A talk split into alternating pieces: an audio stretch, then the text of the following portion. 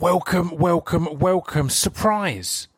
This is a bonus Friday Distraction Pieces Rewind. And as it's Pride Month, I wanted to to re- to reissue a podcast that, in my mind, was like two, three years ago. But it's because of the last year that we've had. It only actually came out in February of last year, but it was a chat I had with Michael Cashman, and it just blew me away. And Pride Month and the Pride parades are all to do with Stonewall, which Michael was a key part of, and he tells his story, and it's it's glorious. So yeah, I wanted to just sling this one back up on your feed. But while I'm here, I also w- I w- w- wanted to give you a bit of of Pride Month v- viewing r- recommendations. In an upcoming episode, I return on Brett Goldstein's films to be buried with. I talk a little bit about the reason, or I think one of the reasons, there's so much amazing gay s- cinema. And I won't go into that now because we go into it into the episode, and it was a, a- a- an interesting realization. But I wanted to give you a few things t- to watch. So get a pen and paper out, or as this is in the intro, you should it should be easy to come back and find. The first one is a British film called Victim. It's fantastic. I'm going to jump around the countries. I'm then going to go with a French film called 120 BPM, which, if you enjoyed It's a Sin recently, it's a similar era, but in over in France at that time. Um, let's jump over to America for for Tangerine. Tangerine is amazing, and it was all shot on iPhones, but you can't tell at all. It's a genuine. It's a a work of art. So I think you'll enjoy that. Let's head back to the UK and let's go for Ammonite. Now, Ammonite, you might actually be able to catch in some cinemas still. It's led by Kate Winslet, who obviously everyone is mad about at the moment, rightfully so, because of Mare, Mare of Eastbound and Downtown. Let's go back to. Have we gone to Italy? Let's go to Italy for a special day. Sophia Loren in a wonderful wonderful film that all takes place in one in one apartment building as such on a special day. Let's go back to America for Beach Rats, also set in Bro- Brooklyn in the Brooklyn gay scene or I guess rent boy scene in places. Um, again, absolutely loved it. England again, God's own country. Francis Lee, who did Ammonite, it was the film that really put him on the on the map. So that's wonderful. It's in rural England. And then let's go back to France and end in Portrait of a, a Lady on Fire. Now, a lot of these I've spoken about in more detail on my Films of the Year lists because if they came out in, in a year that I've been doing the Films of the Year list, they were on my Films of the Year. So yeah, I just I, just wanted to recommend then them to, to run through again 120 BPM Portrait of a Lady on Fire. That's from they're both from France. Italian, A Special Day. From England, Victim. It's from 1961. It's a, a, really important film. I think I talk about it with Michael. God's Own Country and Ammonite. And then from America, Tangerine and Beach Rats. And if you watch any of these, hit me up on socials and let me know what you think. If you get through all of them, even better. But I'd love to hear your thoughts on these films. Yeah, this this chat with Michael blew me away at the time, and I've thought about it regularly since. It's also fun. N- note my um, flagging of Lil Nas X as an underrated icon, an important person in the LGBTQ plus movement, and then fast forward a year and see how he's just been killing it recently and just making absolute waves um, and riding them like nobody's business. Yeah, as I said, this is a, a bonus one. If you missed it last year, then you're in for a treat. If you didn't miss it, I genuinely I recommend giving it another listen. This is the perfect time to do so. Big love and respect to all my LGBTQ plus homies. Other episodes you could go back and check out is the episode with Jordan Gray from I think 2017. Um, she's amazing and astounding. The recent episode with Simone Sun is a cracker. Um, one of the really early ones in the first year, T- Tom Robinson. It was a two-parter. I can't, not Tommy Robinson, Tom Robinson. It was a two-parter, and I can't remember if it was part one or part two that had the discussion that blew me away about him gr- gr- growing up at a time where his his sexuality was not frowned upon but illegal. So yeah, some great conversations. The end of year uh, Christmas drinks last year with Kae Tempest and Polar Bear. I think it was in part one. We talk about Kae's um, realization of the pronouns b- by which they want to go by. Some fantastic stuff there. I've not really planned this. I'm just reeling off a few of my favourites, so I've probably missed something along the way. But yeah, I've had some amazing people on, and they're all great. But this episode with Michael Cashman is particularly, particularly special. So I hope you enjoy it. This is a Distraction Pieces rewind with, I mean, an icon, a key person in the Stonewall riots. And let's remember that's what it took. It took riots. It didn't, in this instance, succumb or bend to peaceful protest. It took r- riots to get the rights of people that deserve their rights. And I don't know, man. That's that that that kind of thing gets forgotten at times. So yeah, check this out. I think you're going to love it.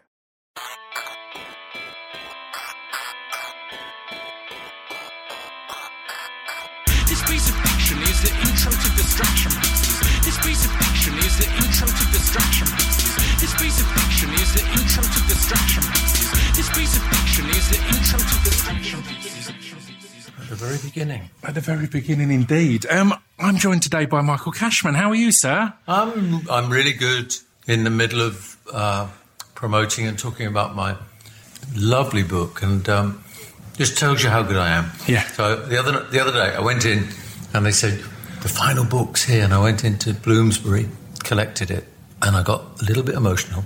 and Came home along this street where I grew up, uh, and where I'm back living, and it was raining, and I had the the book tucked inside my coat. And as I passed the street, the actual street we lived on, I saw the five-year-old me, and I, I, I looked at the book, and I just thought, I've written this book, and all of the amazing things I've done, and I'm here. And I cried, and I cried, and I cried. Beautiful. Um, and so I'm good. I'm really good. I, I just have a, a big hole in my life, but I've just got to got to get used to that. Yes, of course. And it's it's, it's uh, I've just started getting into the book. I've read extensive notes on it in preparation for this podcast, but it's a hell of a a life that you've had and a hell of a story and a journey and we'll go we'll go all over the place in it. There's loads I want to ask you about, but the day after we confirmed this um, interview, my Twitter feed was alight with your name as a story resurfaced. So I figured that was a good place to, to start. And it was, it's from a while ago, from the 80s, when an article from a yet to be shamed journalist called Piers Morgan, um, and it, it, was a review of an EastEnders storyline that saw your character have the first gay kiss, as described by Piers as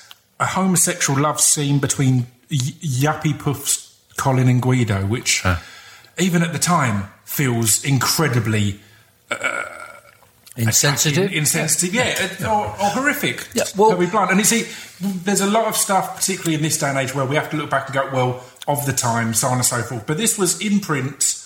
Uh, again, I saw a few people tr- trying to defend it, saying he was quoting different lords or He whomever wasn't. that were angry. But that No. sentence he was not quoting. That And- was his. and homosexual love scene. Uh, a kiss between Yeah. two men Yeah. is not uh, a love scene. If it was, people would be arrested the length and breadth of the country. It was the second gay kiss, actually. The first uh, gay kiss was in 1987, and that caused outrage. I mean, if if we look at what was written then, in a way, it was a it was it was a it, it wasn't as bad as some of the awful stuff. I'm not excusing it, but what I would say about that was it was it was pandering to prejudice. Um, uh, yuppie puffs. You, there's no need to use puffs. Uh, there's uh, somebody lovely tweeted said, "What's a yuppie puff?" Um, and that, that that made me chuckle. Yeah. Um, but but we have to remember, and again, this is no excuse for it, that this was all part of the courage of the BBC of bringing a non stereotypical gay man into the family, into this family show. Um, at a time when AIDS and HIV was depicted as, I quote, the gay plague, people read in these newspapers that Piers Morgan was writing in, like The Sun, The Mail, The News of the World, all of the others, that you could catch AIDS by sitting next to a gay person or from a glass that hadn't been properly washed or a cup. And people were stigmatized and stereotyped, and, and people faced appalling discrimination. Some people were, were hounded out of their homes, bricks through their window. I had, Paul and I had bricks through our window. And, and for me, you have to look back and you have to say, we have moved on, but we must never forget how people treated us and how people fueled prejudice. Because going to my experience and the experience of many, when a brick comes through your window, it doesn't just happen because somebody says, picks up that brick. They are motivated by what they read day mm-hmm. after day, what they hear day after day, whether it's in their church or at work or in the pub. And, and we have to know the value of words and that words can liberate, but actually, words can actually empower someone to take those actions uh, that can remove somebody's life uh, or inflict damage. Um, so it, uh, the journalist Chris Godfrey from the uh, from the Guardian, who did the interview about me, was right to throw that up into the Twitter ether and say, "Do you still stand by this, Piers?" Uh, I, I'm I'm told uh, Piers Morgan apologised and said it was language of the time, but but again I say, okay, we move on. But we must never forget because it's part of the history of liberation. Do we say 75 years since the liberation of Auschwitz and uh, we shouldn't remember that anymore? Of course not. And I'm not making direct comparisons. But what I am saying is if we forget our history, we allow the next generation to forget it, and it's very easy, therefore, to repeat it. Yeah, I think that's that's the key part of that story resurfacing now, and what you said there of of the enf- enforcement of what is reported in the media and things like that, and, and and we have a lot of arguments now when politicians or journalists or whomever else will say things that you can argue isn't explicitly racist or isn't explicitly homophobic, as Piers's was, but it still adds to that strengthening of those who will pick up a brick and throw it through a window. If they're feeling more and more acceptance, even if it's s- subtler or more cloaked. Yes. It's still adding to that societal suggestion that that kind of thing is acceptable and is the norm, which it really isn't. I know. Well, let's let, exactly. Let's jump forward now, um, because I say the enemies of equality, whether it's uh, gender equality, whether it's LGBT equality, race equality, uh, whatever, they never give up. They never go away. Uh, they're, they're brilliantly funded, often funded from from uh, America and the evangelical far right, um, not only from uh, America. Um, their language becomes much more subtle. Their attacks much more subtle. Up in Birmingham, there are two schools, uh, Anderton Park School in particular, the head teacher, uh, Sarah Hewitt Clarkson, asked the local authority to get an injunction because there were protests outside the school against the inclusion of LGBT relations in relationship education. It's called inclusive relationship education. There were protests on outside the school, and it went on. Now, they gained an injunction, and I went up for uh, one day of the hearing where the school and the council were seeking a permanent injunction. And to hear lawyers, senior lawyers, QCs, refer to LGBT as if it was a danger, a threat to children, to pupils, to hear a teacher, head teacher, have to explain why she bought LGBT books and brought them into the school. It reminded me of 32 years ago when they brought forward the first anti gay law in 100 years called Clause 28, Section 28. Um, and when they brought that law in, they brought it in and they said, We're protecting children from the promotion of homosexuality.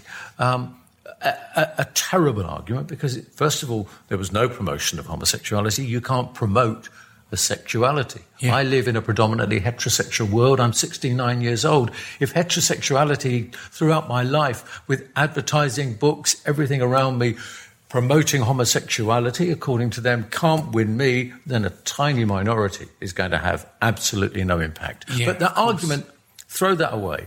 But it suggests that there's something negative and dirty and threatening about LGBT, and there isn't. What's negative and dirty and threatening is discrimination, inequality, and ignorance. Yeah. And so, so what those demonstrations up there uh, just remind me that our enemy, our enemies don't go away. Um, Yeah. they're there. They're still here.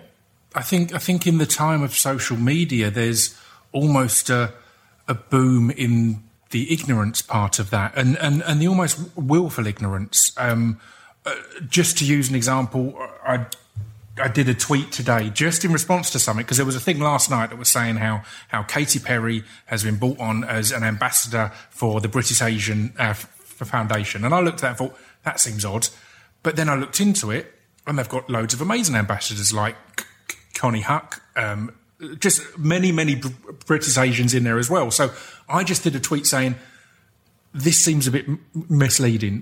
The the people who think like me are right to be a bit. Why are you picking a white American to be an ambassador here? But here's kind of the full story. Here's the behind the thing. Mm-hmm. And I had people furious at me as if I was defending something because the excitement was to get angry at a headline. And it's similar with the protests at a school. Is people? I saw people talking about that online saying, "Well, they shouldn't be taught about sex at such a young age." It's like, no one was talking about teaching them about sex. They were teaching them about relationships in the same way. They, it's not to say they're not old enough to learn heterosexual sex, but we're going to teach them about homosexual sex. It's like, no, that wasn't that wasn't what was going on. Yet the outrage, it's enough to say, well, if that's what they're doing, then I'm going to be on the street protesting. Yes, and uh, and in in the end, um, if somebody stood up and said they're saying that it's okay if you're a Muslim uh, to have two wives, we've got to stop that. Would would that be tolerated? That- Would we would we say? Um, they're going to teach uh, uh, inclusive religious education, but not certain other religions. Would we tolerate that? Of course not, because the concept of equality means that we deal, we, we include, and we talk about the multiplicity of choices that there are. But more importantly, when you're educating, you're empowering children and pupils so that the world in which they live in, uh, they are protected. They are not abused. Like children like me, like I was abused, and and I had to suffer that abuse, and uh, and didn't couldn't find the words um, to to say to my parents or people around me what what that young docker had done to me when I was seven years old, and then what subsequently occurred to me, as I detail in, in, in the book during Yeah. my during my teens. Um, I want every child to be able to find the vocabulary, to find the confidence to say what happens to them, and for them to be believed. And I came from that period where we were told kids should be seen and not heard. Yeah. So empower young people. Don't hobble them through life so that uh, they can never fully defend themselves and know what their rights are. Hundred percent. Um, you you kind of spoke of the of the strength of your sexuality in the in that growing up in a largely heterosexual climate. That wasn't enough to to hamper you to, to hold you back. Therefore, it can't be influenced in such a way. To look back to, to when you gr- grew up in this area, um, houses away from where you are now. Um, And we can hear the boats in the background. Yeah. Now, we're on the river, and, you know, I'm just looking out of my window, and there's two river boats going up. Uh, sun is just sat over to the left, and it'll, a little later, it'll be a wonderful sunset just over to the right. Yeah. But when I was a kid, that noise and the sound on this river with boats and ships all hooting and tooting because they wanted to get over onto the docks so that they could unload and get back out to sea. Uh, the barges being shipped up and down, the dockers, the stevedores, the cranes. It was incredible. And when I stand here, that's what I see. That, that, that, that amazing community and the community of the docks and the, and the fun. And you have to remember the fun because otherwise you can't cope Yeah. with, with the, the dark things that, that were done to you. And that was the interesting thing for me, Pip, that I, because I knew at an early age, very early age, that I was different, that I was attracted to other boys. Uh, and, and before that man um, abused me. And at one point I thought, is it on my forehead? Can people see it on my forehead so that they know they can come and just use me and I, and I won't tell anyone? And, uh, and, and, and, and so it, it was strange in, in this hugely, predominantly heterosexual area, the docks. But then there was al- always a, a, a, line, a kind of faint uh, attraction of what was going on in the pubs. There were always little drag pubs around Yeah. the East End. And, Yes. and Lou Clench's shop that I worked in as a kid, she used, to, she used to call me Nobby. I never knew why she called me Nobby. And she'd say, Nobby, now when you cycle, um, it was on the paper round, when you cycle past that City Arms, you, you go past there fast. And of course, immediately as a kid, you think, oh, what goes on in the City Arms? And I remember I parked the bicycle against the pub wall, stood up on the saddle, looked into the pub window, and I just thought, oh, it's just people who look like my Aunt Eileen. And what I didn't know was it was mainly drag queens in there. Beautiful, yeah. And again, that must have been a beautifully reassuring thing as those realizations came about because it's easy for someone of my generation, for example, to sit here in these continually progressively liberal times for such things. Again, still fights to be fought, Yes. but, but you know, huge progression, particularly in recent years.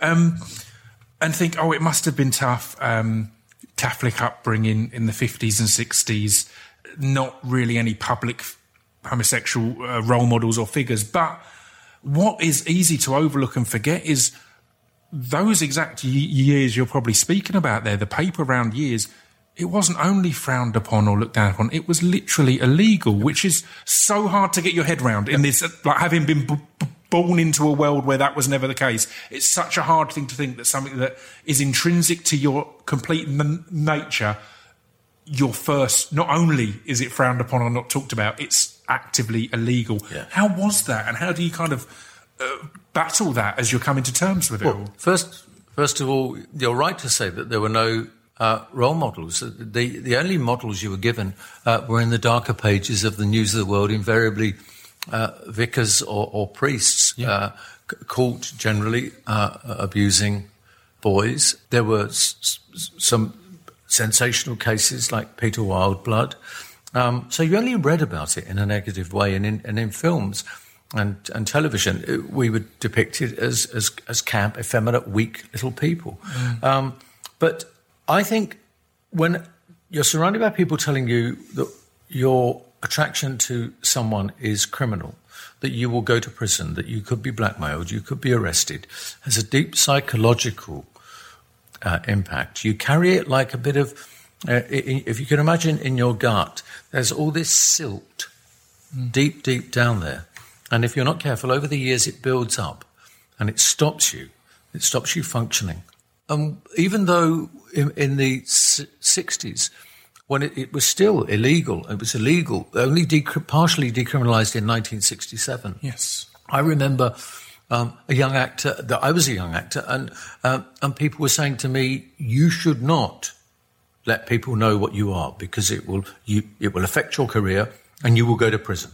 Um, and we went out on tour when I was 15 and a half, and I had my first experience of these smoky little back rooms in pubs uh, where it was all men, and it was exciting.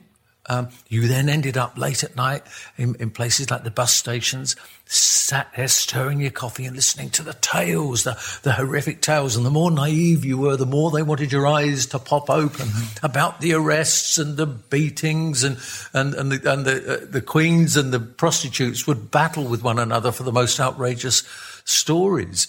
Um, uh, and so you took comfort in being in a small space like those bars in places like Blackpool and Manchester and Leeds.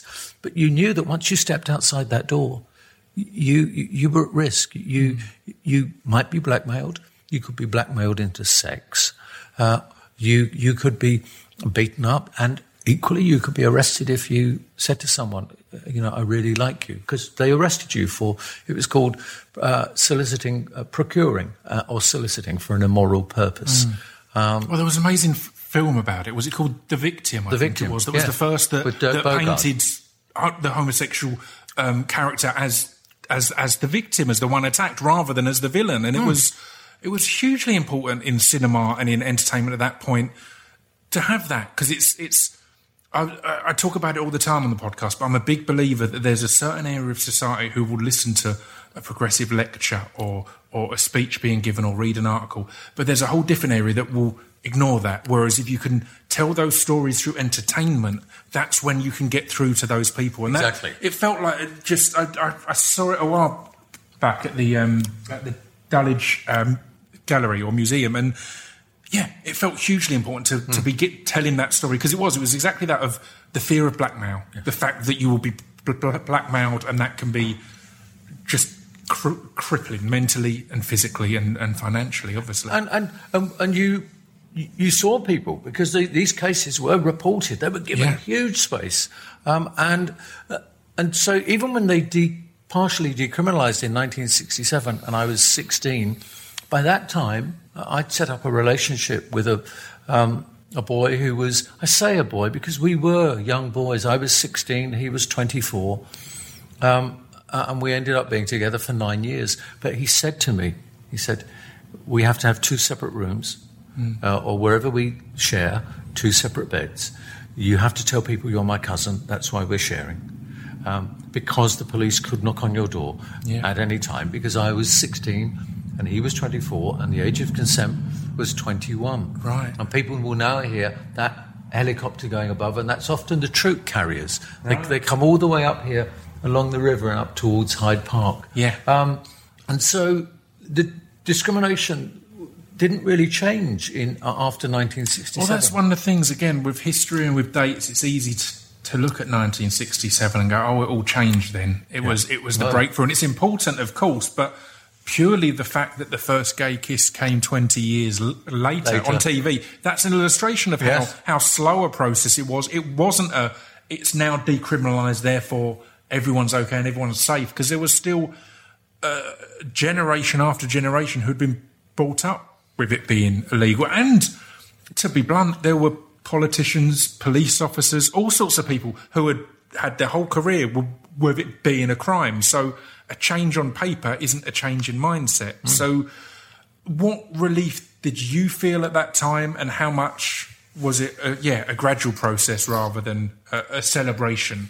It was both, actually. It was it was gradual because actually, it, as a young person, gradually you realise what the problems are. Yeah. It was celebration because we had bars, we had clubs to go to. I remember the first club I went to um, when I was 15 and a half, uh, so just before the decriminalisation, and it was called Le Duce in D'Arblay Street, just off um, Berwick Street in Soho. And every time I go past there, I remember the excitement of when I went down those stairs and went through that second door, and I deal with all of this and, and that time of the 60s and the 70s of gay, gay, hidden gay London. It's there in the book.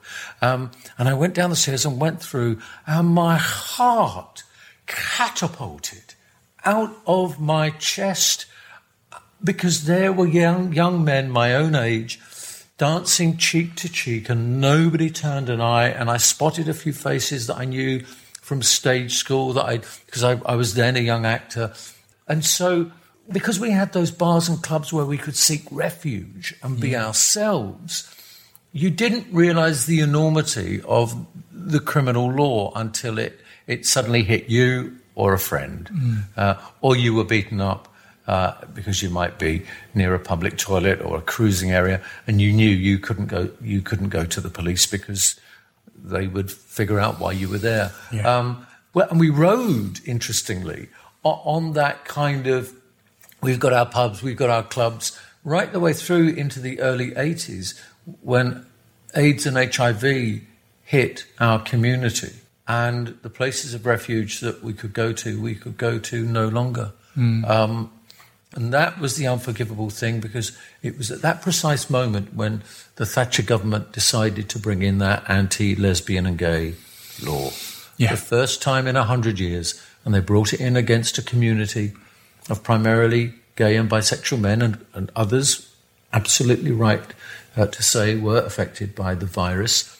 Um, and instead of supporting us uh, and giving us hope and comfort, uh, they brought a hammer blow onto our community to drive us underground uh, because some local authorities were beginning to positively help uh, uh, lesbian, gay, and bisexual communities. Uh, and it was that shift where I think Section 28, this anti gay law, made us realize that we had no equality whatsoever. Yeah. We could be sacked from our jobs. We could be kicked out of our homes. We could be kicked, de- denied flats, denied goods and services. People could discriminate you against you solely on the basis that they thought you might be lesbian, gay, or bisexual, and you had absolutely no redress in law whatsoever. And that Section 28 woke us up. And I think it was the it was the straw that broke the camel's back because of the fights that we were having, trying to support our community, uh, watching our friends, members of our family, die, and die sometimes a, a death which was also faced by stigmatization uh, and hatred. Uh, and so that was when we ca- we realized that we had no rights. Uh, that final moment when we thought, "You want a fight? We'll give you a fight." Yeah, yeah. It, I mean, it, it feels like it's a. It was. It was the ultimate snake on the snakes and ladders board. That there'd been such a fight for so long, and then suddenly those who'd been resisting the fight had the perfect tool. The Yes. perfect thing to say, well, no, we were right all along. I, we never wanted to accept this, and now here's our reason. We can profit essentially off of the fear and off of the Yes. panic and off of the, the, the outrage and, and, and, and put you back in your box, put you back where you belong. And the, the, report, the, the reporting of it uh, was incredible. Britain was under threat from gays. Some people, not only vicars, but some people were saying it's AIDS is the wrath of God. The, the chief constable of Greater Manchester, James Anderton, who said that he used to speak frequently with God. I wouldn't like his phone bill, um, but uh, said said that, and he said that gay men were swirling around in a cesspit of their own making, and this was reported. Um, and so, was it any wonder that when I went into that show in 1987, that there were calls, there were questions in Parliament as to mm-hmm. why there, with AIDS and HIV, there was a gay man, a homosexual, going into this family show where children could see it because it was on before eight o'clock at night. And then, as the storyline develops, there were calls for the show to be taken off or the characters to be axed. And the fact that we continued with it, and it's something you said earlier when we talked about the film The Victim, that the fact that we were going into people's homes and they mm. knew Albert Square and they knew Walford and they knew Dot and Arthur Fowler and Pauline Fowler and that pub, and the fact that I was there, and it was three months before they even knew Colin was gay yeah, and met his partner, that we were going into people's homes and people felt comfortable with us. And there was a brilliant letter I got after the first kiss, the outrage and the letters from the moral campaigners.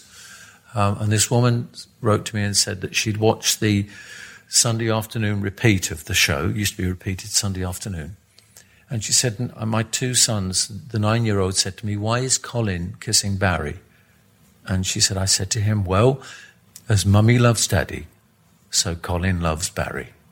And that was when I knew why they hated us, the tabloids and the hmm. right wingers, because we were quietly undermining their narrow view of life and the world and people and love. Yeah. And they didn't like it, and we were getting through. yeah. We were getting through. And again, it's the beauty that you were allowed to become their friend first. Yes. Before they found Clever. out, rather than this simple thing. There's, it seems like an odd comparison, but it was a song uh, uh, last year. It was one of the biggest songs of the year. It's called it's called Old Town Road by Lil Nas X, and I think it's one of the most important songs in recent history because it was it was a rap and country song, and it got in the country chart. It got to number one. There was a big campaign because it was kept off of the country chart originally, and there was arguments. Well, it's only because this this young man's black. It's as country as anything else. So it was all of this, all back and forth, and then it got to number one in the country chart and the rap chart, and then the Billboard chart. And after that, Lil Nas X came out as bisexual. Oh my God. So he uh, and and, Yes. and I come from the hip li- li- like from the rap world, and that's an area that has still had problems with with with homophobia, Mm. as has country. So it felt beautiful that he he timed it to become their absolute champion, the number one person in their industry at that time, and then say, "By the way, I'm gay." So, Brilliant. so he's befriended them already, and he, he- exactly the same. Rather than throwing a Sensation. gay moment Yeah. straight onto the screen in EastEnders, they've gone, "Here's here's Colin. Yeah, here's exactly. your mate. Here he is." Um, and, and and the other way around is sensational. Somebody recently said to me in the publishing world because I'm new uh, to, to writing books. I've I've, uh, I've written a, a couple of plays before. Yeah. Uh, and somebody said to me, he said, Michael, I'm thinking of giving up publishing. I want to get involved. He said, because of your story, I want to get involved in, in activism. I want to get, get involved in doing that. And I said, I said, you know what? It's the best way you can get involved in activism is by becoming successful at what you do, because you then pres present yourself to others. Uh, I said, you become a role model, you become a peer. I said, and, and actually, at some point, you can use your clout and your voice when others need it. You add it to others. And the fact that you're in the publishing world instead of the world of activism or politics, in a strange way, gives your voice a greater volume Yeah. and a bigger resonance. Yeah. And I'm pleased to say he took my advice uh, and he recently got wonderful promotion in another company. Amazing. And, um, and I hope he listens. I should, I should tell him to listen to Yes, this. I love that. I'm, I feel like I'm, I'm, I'm bringing in all the pop culture references now. But there's a, a song by a band called The IDLES, and it has a wonderful line of "The best way to scare a Tory is to read and get rich." And again, I think it's just a wonderful s- sum up. So rather than necessarily rallying against those who you see as, as your enemy, become their equal, overtake them, show that there's other options in these in these things. But I mean, I want to talk about EastEnders a little more and Colin because again, it's easy to look back or to even to, to look on and say, oh, it was such an important role, an important role for for the LGBT uh, pl- pl- plus scene at the time and world. But that also allows you to dehumanize you, the individual, who had to make that choice. And there would have been, there must have been pressures there to think this is important. But am I the person to do it? Am I the person to take these stones thrown at me? Am I the person to take these threats and this abuse? How was that weighing that, that up at the time? Your maybe your personal sacrifices that would come with the greater good, essentially. You're you're right to highlight that because a lot of what before I took the job, uh, I, I knew the tabloids would go for me. I didn't think they'd go for Paul, uh, who then we'd been together about two and a half years, and, and we, we were together for 31 years. Um, he sadly died five and a half years ago. Um, I didn't think they'd go for him. I was I was so naive. Um, and I said when they offered me the job, I've got to ask Paul, I've got to ask my mum and dad. And there was a price to pay. He, you know, the, the, the announcement of me in the show before I was even on screen was East Benders, the headline, front page of the Sun. Um, and then there were other uh, really, uh, there was some nasty reporting. And so I just got on with the job because I thought, okay, it's a job, but it had a real strain, put a real strain on my relationship with Paul. We nearly split up over it because I was becoming obsessive about what I was doing. And then when this anti-gay law, Section 28, came in, uh, we'd just come back from holiday in in in uh, America, where we Paul and I always used to mend our ways together on holiday. It was brilliant. He, he loved he, he loved a good time.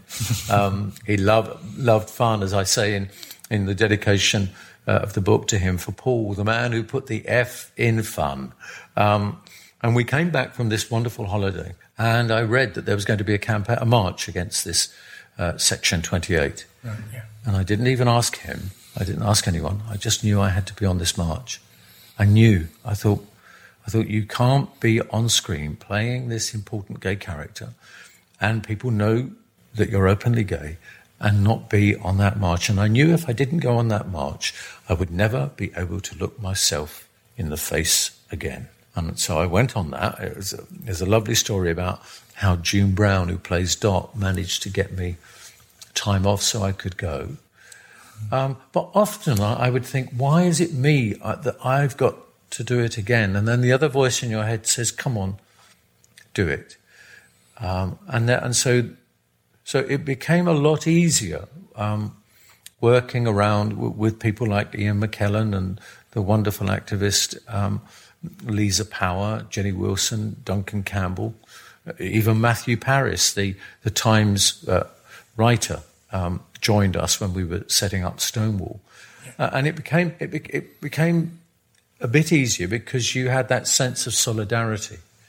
Um, but, you know, if I'm honest, even now, I, when there's an issue, something might be happening in this country, uh, th- th- there might be still, well, there is still the reluctance to, to roll out PrEP as it should be rolled out.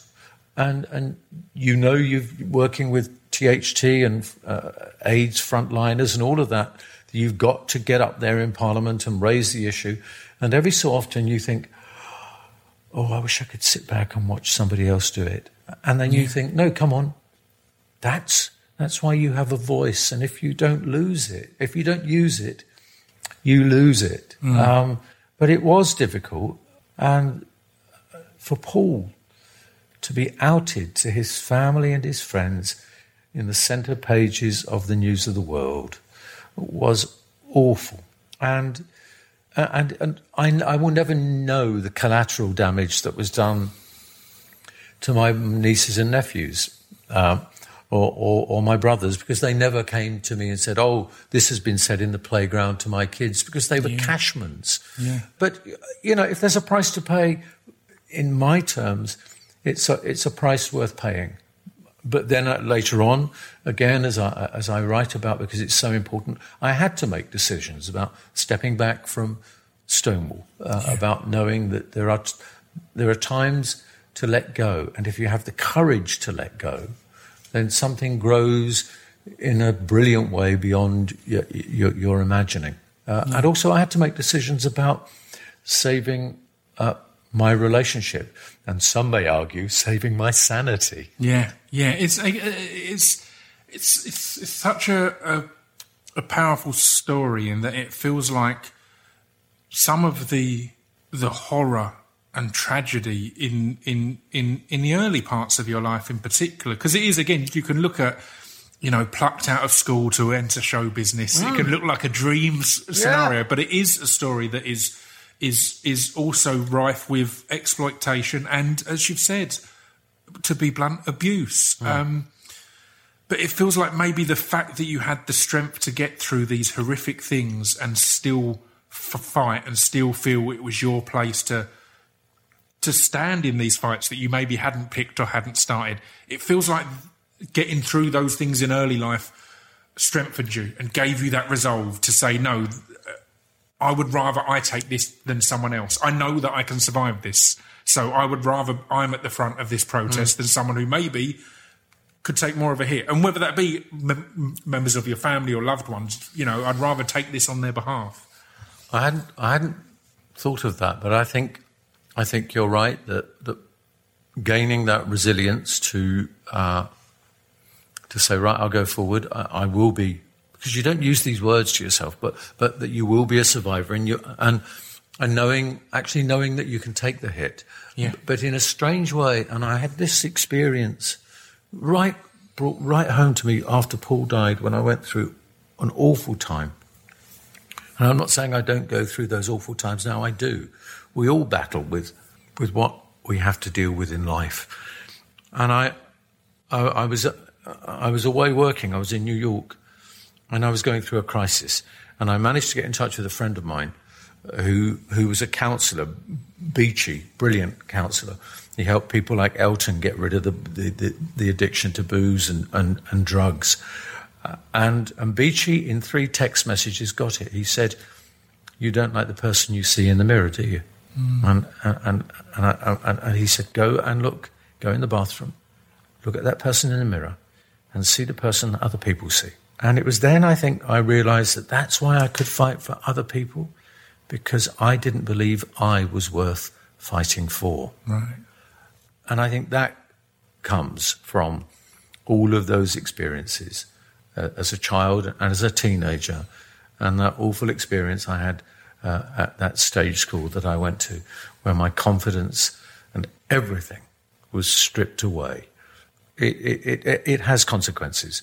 Uh, but my dad actually once said, and there's a lovely story about him that after I left the, uh, the EastEnders, I, I, did a documentary about discrimination against lesbians and gay men and where it came from. I called it "A Kiss Is Just a Kiss," mm.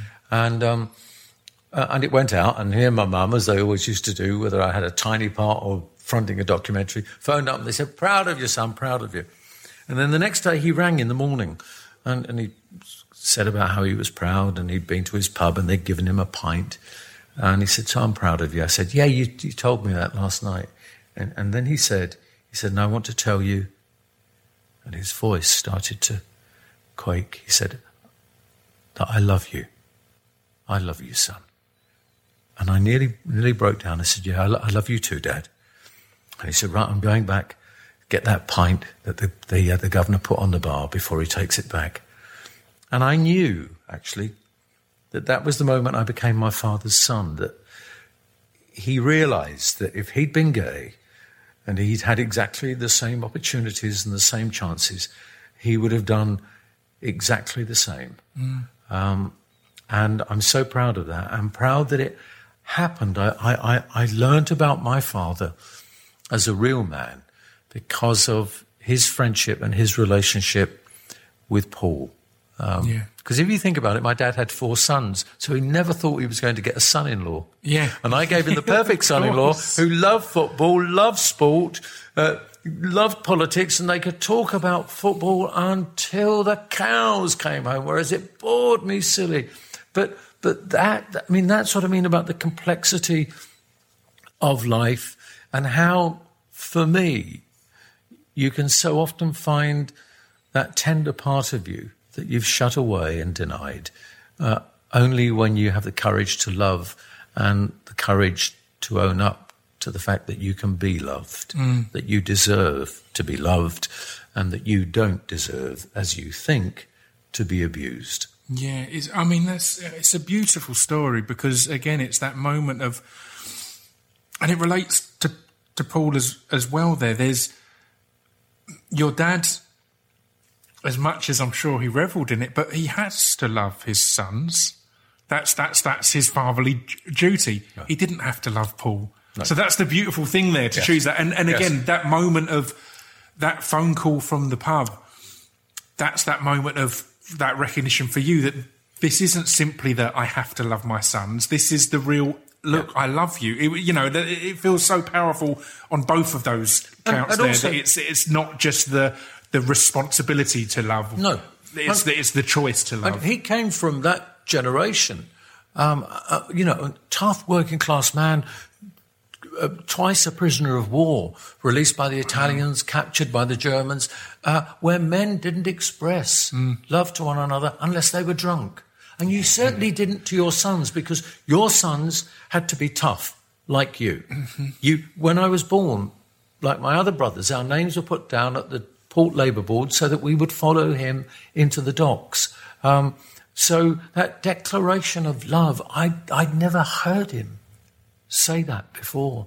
Um, and the fact that it came through that relationship with Paul was incredible. Yeah, I love that. So, so can we go back to the, the founding of of Stonewall? You co-founded it with Ian McKellen, and it was it was in response to Section 28 of the of the of the Local Government Act, and how did that feel to say that we have to essentially we have to organise? It's not enough to be to be vocal.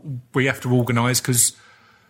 I mean, it sounds dramatic, but I don't think it is. Our enemy is organised. Our yes. enemy is incredibly organised. So uh, we can't simply protest or, or speak. We need to have that further level of, of unity and organisation to battle this. That was exactly what it was unity and organisation. And we certainly didn't have unity. Mm. When we set up Stonewall, um, we were attacked from other activists. Uh, we were attacked from sections of the lesbian and gay media as to who did we think we were, who did we represent, and my, my arrogant answer was we represent ourselves and we're going to try and achieve equality. And if other, if other people want to opt into it, great. If they don't, fine. Um, organizing was difficult. It took us nearly a year to get the right people together. Some people said no because our remit was you had to be openly lesbian, gay, or bisexual. You couldn't be in the closet mm-hmm. um, because we would present ourselves as representing the issues. And what we'd learnt during the campaign against Section 28 was that there were politicians who were willing to listen and willing to listen to an argument. So we knew that there was there, there were arguments to to be won. But the attacks came because they said you should be a membership organisation, and and what we did know because we'd seen it with other membership organisations was how they'd imploded by mm. serving the different wings of their membership rather than serving and servicing the arguments for change uh, and equality. And we launched it here in 1989, a year after uh, Section 28 became law, on Ian's terrace overlooking the Thames.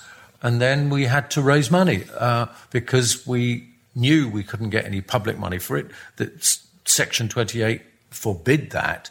Um, so we had to do what we did best, which was to put on a show. And we, mm. we put on a, an amazing benefit of the powerful play Bent by Martin Sherman uh, yes. about the incarceration uh, of um, not only homosexuals but but Jews, Gypsies, um, and others by the, by the Nazis and working them to death.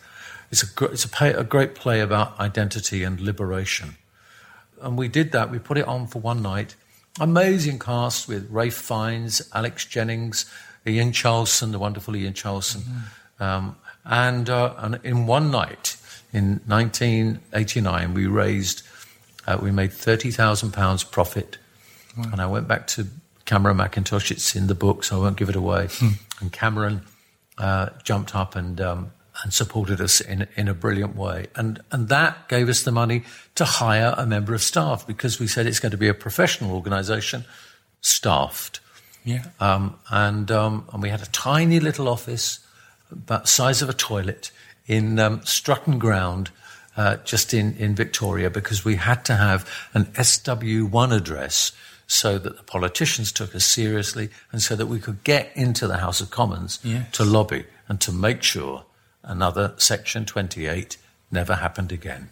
Yeah, and it's it's it's such a powerful thing that that that coming together, and as you said, the the people having to be out and, yep. and, and, and, and open because all my family is, is South London, and I remember that period where there was none of my family certainly not now, but certainly not in my upbringing, do I remember ever being homophobic or ever mm-hmm. having anything mm-hmm. like that. But it was that time where it was often easier to ignore it.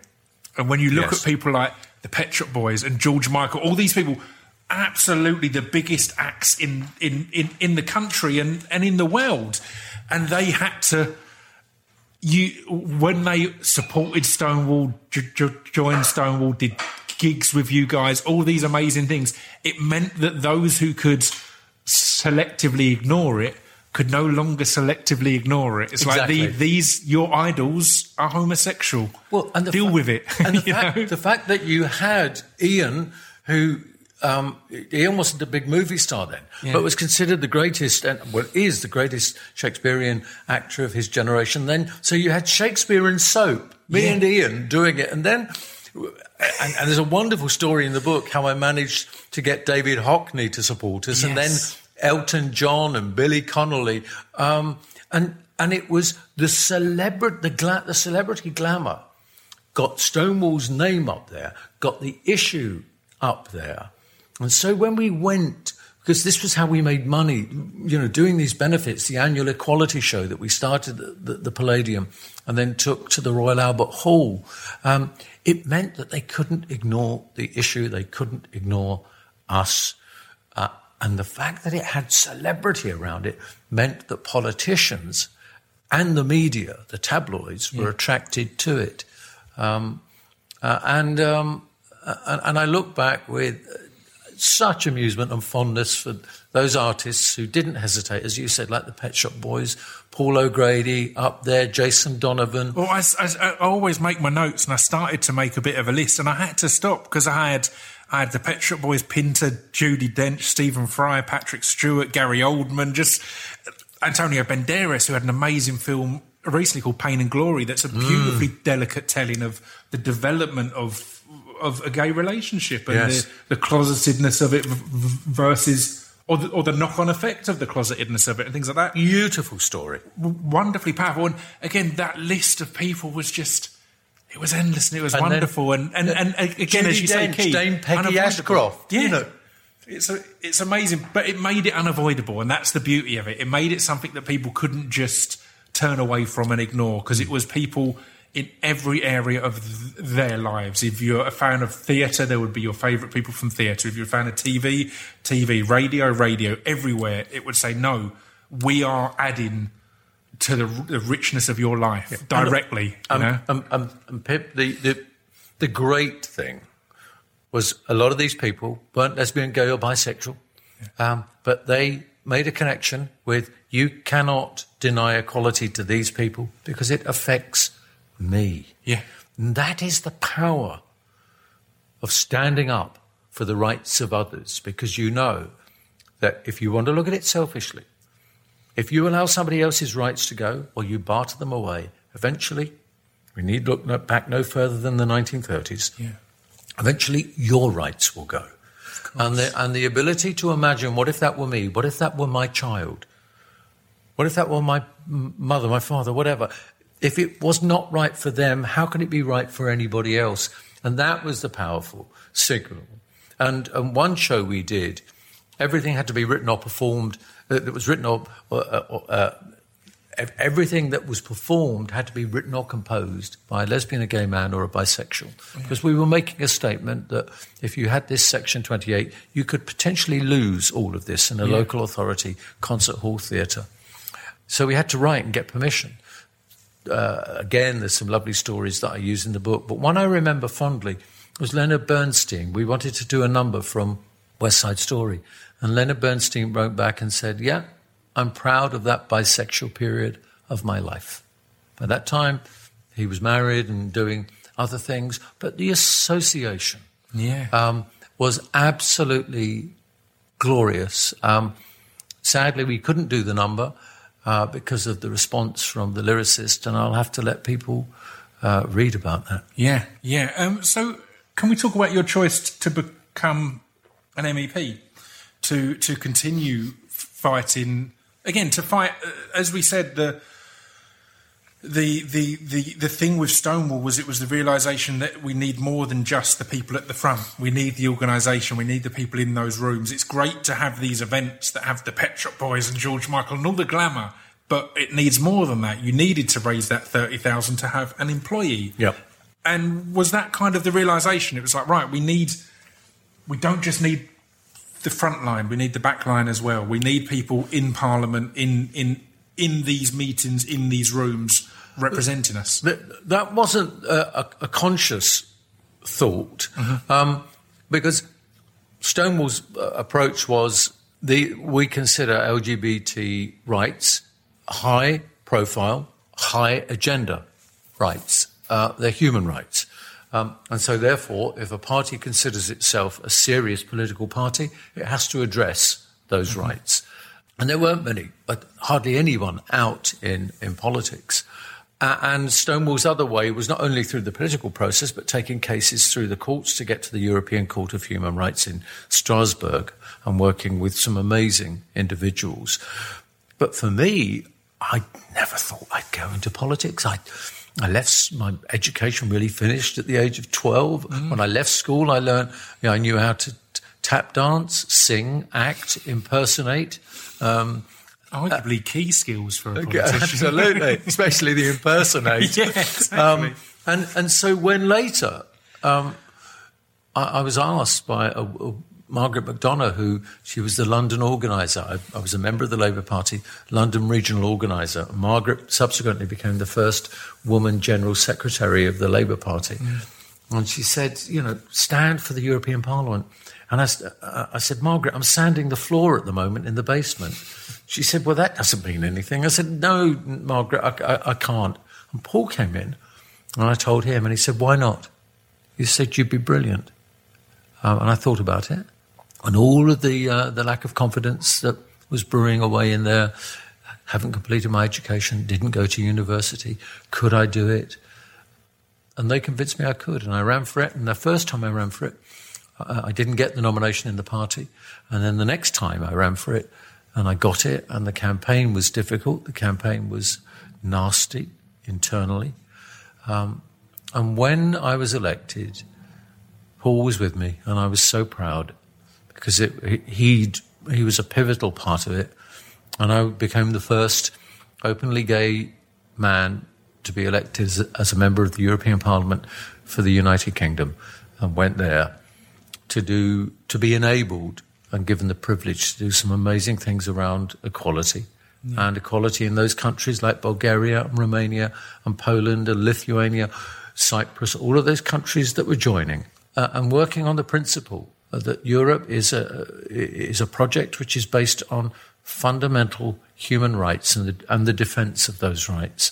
And so while I was there, I, I was able to do a lot, um, able to work with Stonewall, uh, and then we reignited the um, lesbian and gay intergroup, which is like a cross-party group, and it became the single biggest cross-party group in the in the parliament. And only this week, somebody sent me a photograph on WhatsApp saying, "I hope you feel that your legacy is okay." Today is the inaugural meeting of the new LGBT intergroup, and in this huge meeting room, it's standing room only. Amazing. Uh, and they had Commissioner, uh, the Maltese Commissioner, Helena Dalli, a great campaigner, there to give them their inaugural speech. Um, so, yeah, I'm a proud European and I'm desperately sad that Britain's taken the decision it has. Mm. Um, but we've got to look at this decision carefully and have the courage to uh, re examine it by winning the democratic argument again. Yeah, yeah. Um, uh, uh, one thing that jumped out to me was um, your requesting to your successful request for Tony Blair to to have the issue of civil partnerships included in the Queen's speech. How was that? Because again, it's those things that feel like you're really uh, getting into the the the the impenetrable, the, yeah, well, the, the, so traditional and so out of reach. You're, you're going, no, this is all it's for all of us. Well, I, by that time, I was I'd also, which was really unusual for a member of the European Parliament. Um, I served two years on the National Executive Committee of the Labour Party, the controlling, so-called controlling body of the the, the party, right. and then I was re-elected uh, as a member of the as a politician. It hadn't happened before to a member of the European Parliament, and I saw so I had access to to Tony Blair uh, on at least a monthly basis through those meetings, and I could raise any issue, and indeed uh, other cabinet ministers there. And I worked closely with Stonewall because we were still progressing the equality agenda in, in the UK.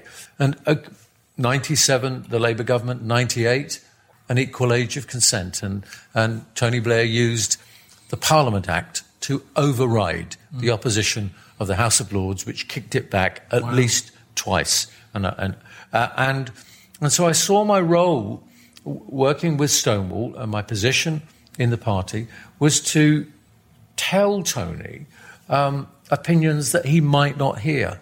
Um, and, and, to, and to unblock. I always say in politics, you've got to consider yourself that all you are is you're a plumber. You're yeah. there to remove the blockage to make sure everything flows much better and much more effectively yeah. and efficiently. And so I, so I went in on numerous occasions, but there's one that isn't in the book. Um, but, but the civil partnerships, Angela said to me, Angela Mason from Stonewall, I, I need you to raise this with the Prime Minister. And, and there's a lovely bit where we're sat together in, on the terrace of the garden in um, number 10 Downing Street and the traffic droning past. Uh, and I ask him to, to, bring civil partnerships forward. In, this was in July yeah. in, in the Queen's speech in November. Yeah. And he gave me a little wry smile, looked over to um, his political advisor, uh, Sally, and he said, We can do that, can't we? And she went, mm, Yes. And he looked at me and he said, There you are, Michael. Uh, next. I love it. And that was, and I, I. I was on cloud nine. But then there were other times when I had to say to him, like over uh, adoption, when the Catholic Church and others were opposing uh, that, that they should consider uh, lesbian and gay men, bisexuals, uh, as adoptive parents. Consider, right? No one has the right to adopt. Uh, and so I, I raised it with, with, with Tony Blair, and I said, I'm told that your office is part of the problem. And he looked at me, this is in an open meeting at the National Executive, and he looked at me and he said, Michael, first of all, um, it's not my, my office. I have no problem with this. He said, there is only one thing to consider, and that is the right of the child to the best adoptive parents. I think the Catholic Church has got it wrong on this, and the Catholic Church is out of touch with its laity. And, and, and so I, I was privileged in, in that I had, uh, that I could use my position to raise issues with him that he might not otherwise hear. And again, I, I outlined something in the book where I, I, intervened, and I think if I hadn't, he just would have found out about it that night in what they, they call the red boxes, where you read well, the decisions that have been taken or you just need to sign them off. And he would have read about the issue that I raised with him at the end of the day when it was too late to change it. Yeah. Um, so I was, again, fortunate. Yeah, I love that. We're uh, we're at the hour mark, so I'll start to round things up. But I'd, I'd, I'd, I'd love to hear a little about your choice after all this, after a lifetime of of battling and fighting and campaigning and activism. Um, your choice after tw- tw- tw- twenty plus years with Paul to to have your civil partnership to to be allowed to make this official as as, as such under the eyes of, Yes. of, of society rather than simply within your four walls. How was that, and how how did that de- decision and moment come about? What, what, before I actually answer that, I, I, the great thing about equality is being able to opt out, being able to say, no, I don't want a civil partnership. I don't want, I don't want a marriage. Um, I want to create my own ghetto. I've always said to have the choice to do something is crucial. When um, Paul organised it, he was a brilliant organiser. Little did I know when Barbara Windsor introduced us all those years before that this man would organise my life and turn me around, make me another person, and a, I think a better person. And um, so we decided we were going to have our civil partnership, and uh, and we put all the things into play. Uh, um, as people will read in the book, there was a, a time when I thought this isn't going to happen. This isn't going to. happen. All our guests were assembled. I thought it's not going to happen. But I can say to to people, never underestimate the power, the absolute power of being able to say in public, this is the person I love and this is the person I'm committing my life to. And we did that in public. And my only sadness was that my parents weren't around to see it. If, if my dad had been, he probably would have got drunk and appeared as an old lady in the uh, in, in- at the drink celebration afterwards. He was always fond of, of doing that. Um, and our families were there, our friends were there, and it was such a powerful day. And later on, during um, his battle with cancer, in this room, I was stood just behind him doing the ironing.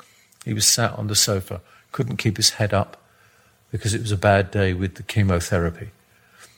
And I love to do ironing because, as Mo Mowlam uh, always says, she used to love filling the, the dishwasher and then emptying it. She said, because in politics, you never get to see if you finished anything. She said, whereas on a Sunday afternoon, that was hers. Well, mine was ironing. I loved doing it. And I looked down at this beautiful man, 13 years younger than me, sat on the sofa. And I said, Paul, because by then um, same sex marriage had come in. And I said, Paul, will you marry me? And he said, no, today's not a good day. and so I continued ironing, and they went, hang on. I said, I just asked you if you'd marry me. And he said, and I said, today is not a good day. so that was it. We had our, we had our civil partnership. And I, I think probably he was sat there battling with this chemotherapy, battling with this most of aggressive of cancers, a cancer that they only saw one in every three million. And he probably thought, and on top of this, he thinks I'm going to organise our wedding. Yeah. He must be joking. You're not happy with the last party I threw for our, Exactly. our relationship. Exactly. I love that. So, uh, I mean, it's it it seems fair to discuss and, and, and talk about the your choice to to walk away from Stonewall and, and and to move on from that. What was the reasoning behind that, and how how hard a, a decision was that to come to? I guess. the, the reasoning was quite complex. Uh, I've got an addictive personality and I, I now control it. But with an addictive personality, you become obsessive. And so all of my free time I was giving to Stonewall. And it was, uh, and, uh, and Paul at one point, because he was at that time uh, an actor, uh, he was out on tour with the Rocky Horror Show, and he used to say, I wonder why I bothered to come home. You're not here. Uh, uh, and it was affecting the relationship. And I also knew that I was holding the organization back, Right. that it could develop in a different way. Um, and I was holding on to the old ways. And I made my mind up that I had to let go. And even at the meeting where I announced my resignation, I was still battling with the other half of my ego that was saying, You can't go. Because if you go, look, there's no, no one here who can take over. Um, and when I announced it and I came home and I told Paul, I didn't even tell him because I didn't want anyone to reason me out of it. Because I knew it needed a new chair, it needed a new leader. Angela Mason, a brilliant executive director, wanted to develop the wanted to develop the organisation in, in a different way, and so uh, um, Elaine, my deputy, she she was then elected as uh, as the chair, and and it was absolutely the right thing to do. It freed me up. I could get on with other things. Uh, I could commit to Paul, commit to uh, the plays that I was doing, and then into politics, uh, and be a part of Stonewall without having to strangle it Yeah. Yeah. and to stand back and watch it grow in a way that I never imagined, in a brilliant way, was was an amazing gift to receive. Yeah, I love that. So, uh, I mean, we started the podcast talking of of you standing on the street you gr- grew up in and s- seeing your five year old self and having your book in your hand and having that pride. How was it in in 2014 to be made Baron Cashman of Limehouse in the London ah. borough of Tower Hamlets? to be, and again, particularly somewhere that you loved, but again, I'd imagine for a good period of your life, felt you would maybe never be accepted because of what you had to hide, Yes. because of who you were and what you were. So to be able to have not only come out as that, not only be accepted as that, but to be celebrated and honoured in such a way, that must have been the ultimate kind of cap to, to, to put on all of that, on, on, on that part of the journey. Well, first of all, uh, there's a song from T- Torch Song Trilogy, not from Torch Song Trilogy. Um, I can't remember what, but it's "I Am What I Am." Yeah. and I started singing. I was what I was, and what I was needs no excuses. I never thought it would happen to me. Yeah. It happened to others. And so I knew Paul and I were tipped. I was told early in the year it, it, that my name was going forward and told, that, you know, it wasn't a certainty. Um, and it was confirmed in the September, and I'm pleased it was because it was bittersweet because I went into the Lords uh, four days after Paul died. And on that, the, he died in the early hours of that Friday morning on the 24th of October. I was there with him throughout it all at the Royal Marsden Hospital. And even when we were finally told, he was still planning on how he might get to the get a, all of the necessary medical support to get him to the House of Lords to see me introduced uh, on the following Tuesday. And uh, uh, there's a there's a lovely video recording. They always do a video recording of uh, of your introduction, as they call it. And there's a moment where I'm looking up, and I look up, and I see everyone there, my family, my friends, but there's no Paul. And my legs start. I, I felt them starting to go, and then I thought of him. And in this video, a smile breaks out across my face, and I was okay. And the compassion and the kindness that I was shown during those days after Paul's death in the House of Lords shocked me. It was incredible, incredibly generous and warm and amazing. And so, to kind of sum it up, Lord Cashman of Limehouse, who's got an amazing job, back where he was a little mudlark, a ragamuffin, where I was always up to mischief. The most amazing life without the one person that would make sense of it all, and that's Paul. But I don't wallow in self pity. I battle with the daily little battles of him not being around, of wanting to share brilliant news with him and to share my fears. Um, but to have had 31 years um, with him is wonderful. And it'll set me up for whatever else I've got to do. Thank you so much for your time. As as as we said, I'll mention it in the intro and outro. But one of them, um, your book is out now, and uh, yeah, I highly I recommend it. What's the plan for for for what's next and what's ahead? Are you allowed to? Uh, it feels like completing something like this, such an amazing story, should now allow you to relax a little bit, to take I, some time off, maybe to take those holidays that you know. From what I hear, Paul would have forced, and you might not do on your own so much. So Paul, Paul certainly would have forced that. He, one of his great because I was always worried about the future. You know, uh, he grew up in a poor, you know, poor background, and I used to think, well, we've got to think about the future. And he used to say, spend it, spend it. um, I do need. A, I'm looking forward to a lovely holiday, um, but my wonderful publishers, Bloomsbury, they want to keep me out there. i will be doing. Um, book readings and signings. I'm doing a lot during LGBT History Month, February, yes. and then I'll be off to places like Bristol, York, Glasgow, Edinburgh, uh, Hay-on-Wye, doing those, and and being in Virgin territory, it feels like a holiday as well. Yeah. So, but but a a really nice moment to step back and um, enjoy what I've achieved. And you know what? I I never thought I'd say that. Yeah. Well, thank you so much for your time. It's been an pleasure. thank pleasure. you. I've really enjoyed it.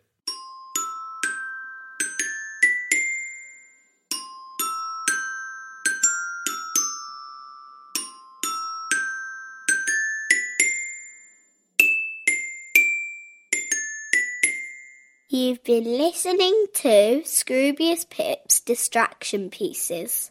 There we go. That was a little rewind, as said, with Michael Cashman. Amazing dude. His book's amazing. He's amazing. Yeah, absolutely blown away by. I remember sitting there. It's weird to think it was in February of last year. So it would have been one of the last, you know, in person ones. I sat down and recorded the last handful. And I remember just being just in awe and regularly having to remind myself that I have to be leading this conversation and this interview because I could listen to Michael all day long. Um, as said, the films list, I'll give you the, the films list again now. And if you watch any of these, hit me up on socials and let me know what you think. If you get through all of them, even better. But I'd love to hear your thoughts on these films. So there's some French films, a 120 BPM and Portrait of a Lady on Fire. There's an Italian film, A Special Day. There's three British films, v- Victim, that's from 1961, God's Own Country, and Ammonite. And then American films, there's Tangerine and Beach Rats. And I think you'll thoroughly enjoy um, all of them. And yeah, as I said in the intro, give me a shout on socials if you watch them and enjoy them. Any that stand out, any special standout moments or favourite bits, um, holler at your boy. Uh, yeah, big love and respect and huge pride out to all my LGBTQ plus homies, homettes, and I don't know what the gender neutral term for homies would be. I use homies as a gender neutral term anyway. So, um, all of you beautiful people, wherever you are on the gender spectrum, massive love and respect. Have a good one. Stay safe, stay sane, and stay sexy. Ta ta.